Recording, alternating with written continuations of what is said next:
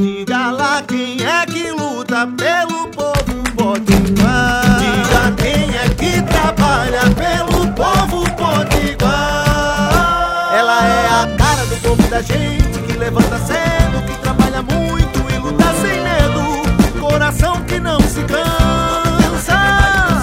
O nome dela é trabalho, é. Mas pode chamar de Zodadanta. Boa tarde, boa noite. Hoje, o Estado abre mais 10 leitos de UTI no Hospital São Luís, custeado 70% pelo recurso do governo do Estado.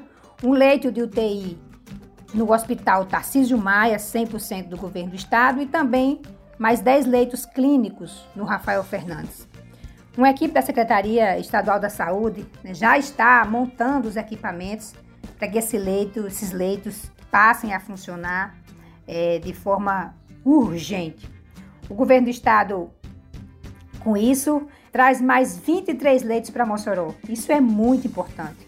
Mostra a preocupação da governadora Fátima para com a nossa cidade. Mais do que abrir leitos, que é fundamental, é necessário ampliar o combate à pandemia em Mossoró e endurecer as medidas para garantir o isolamento social.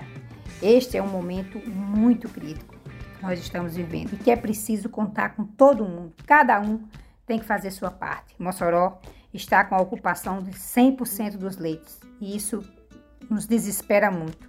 Todos nós precisamos nos unir, dar as mãos, políticos, poderes, a sociedade, para que a gente possa juntos vencer essa pandemia. Daqui, na condição de deputada, sigo minha articulação para liberação de emendas, diálogo com o governo do estado, com o empresariado, para que juntos a gente possa vencer essa pandemia e salvar vidas.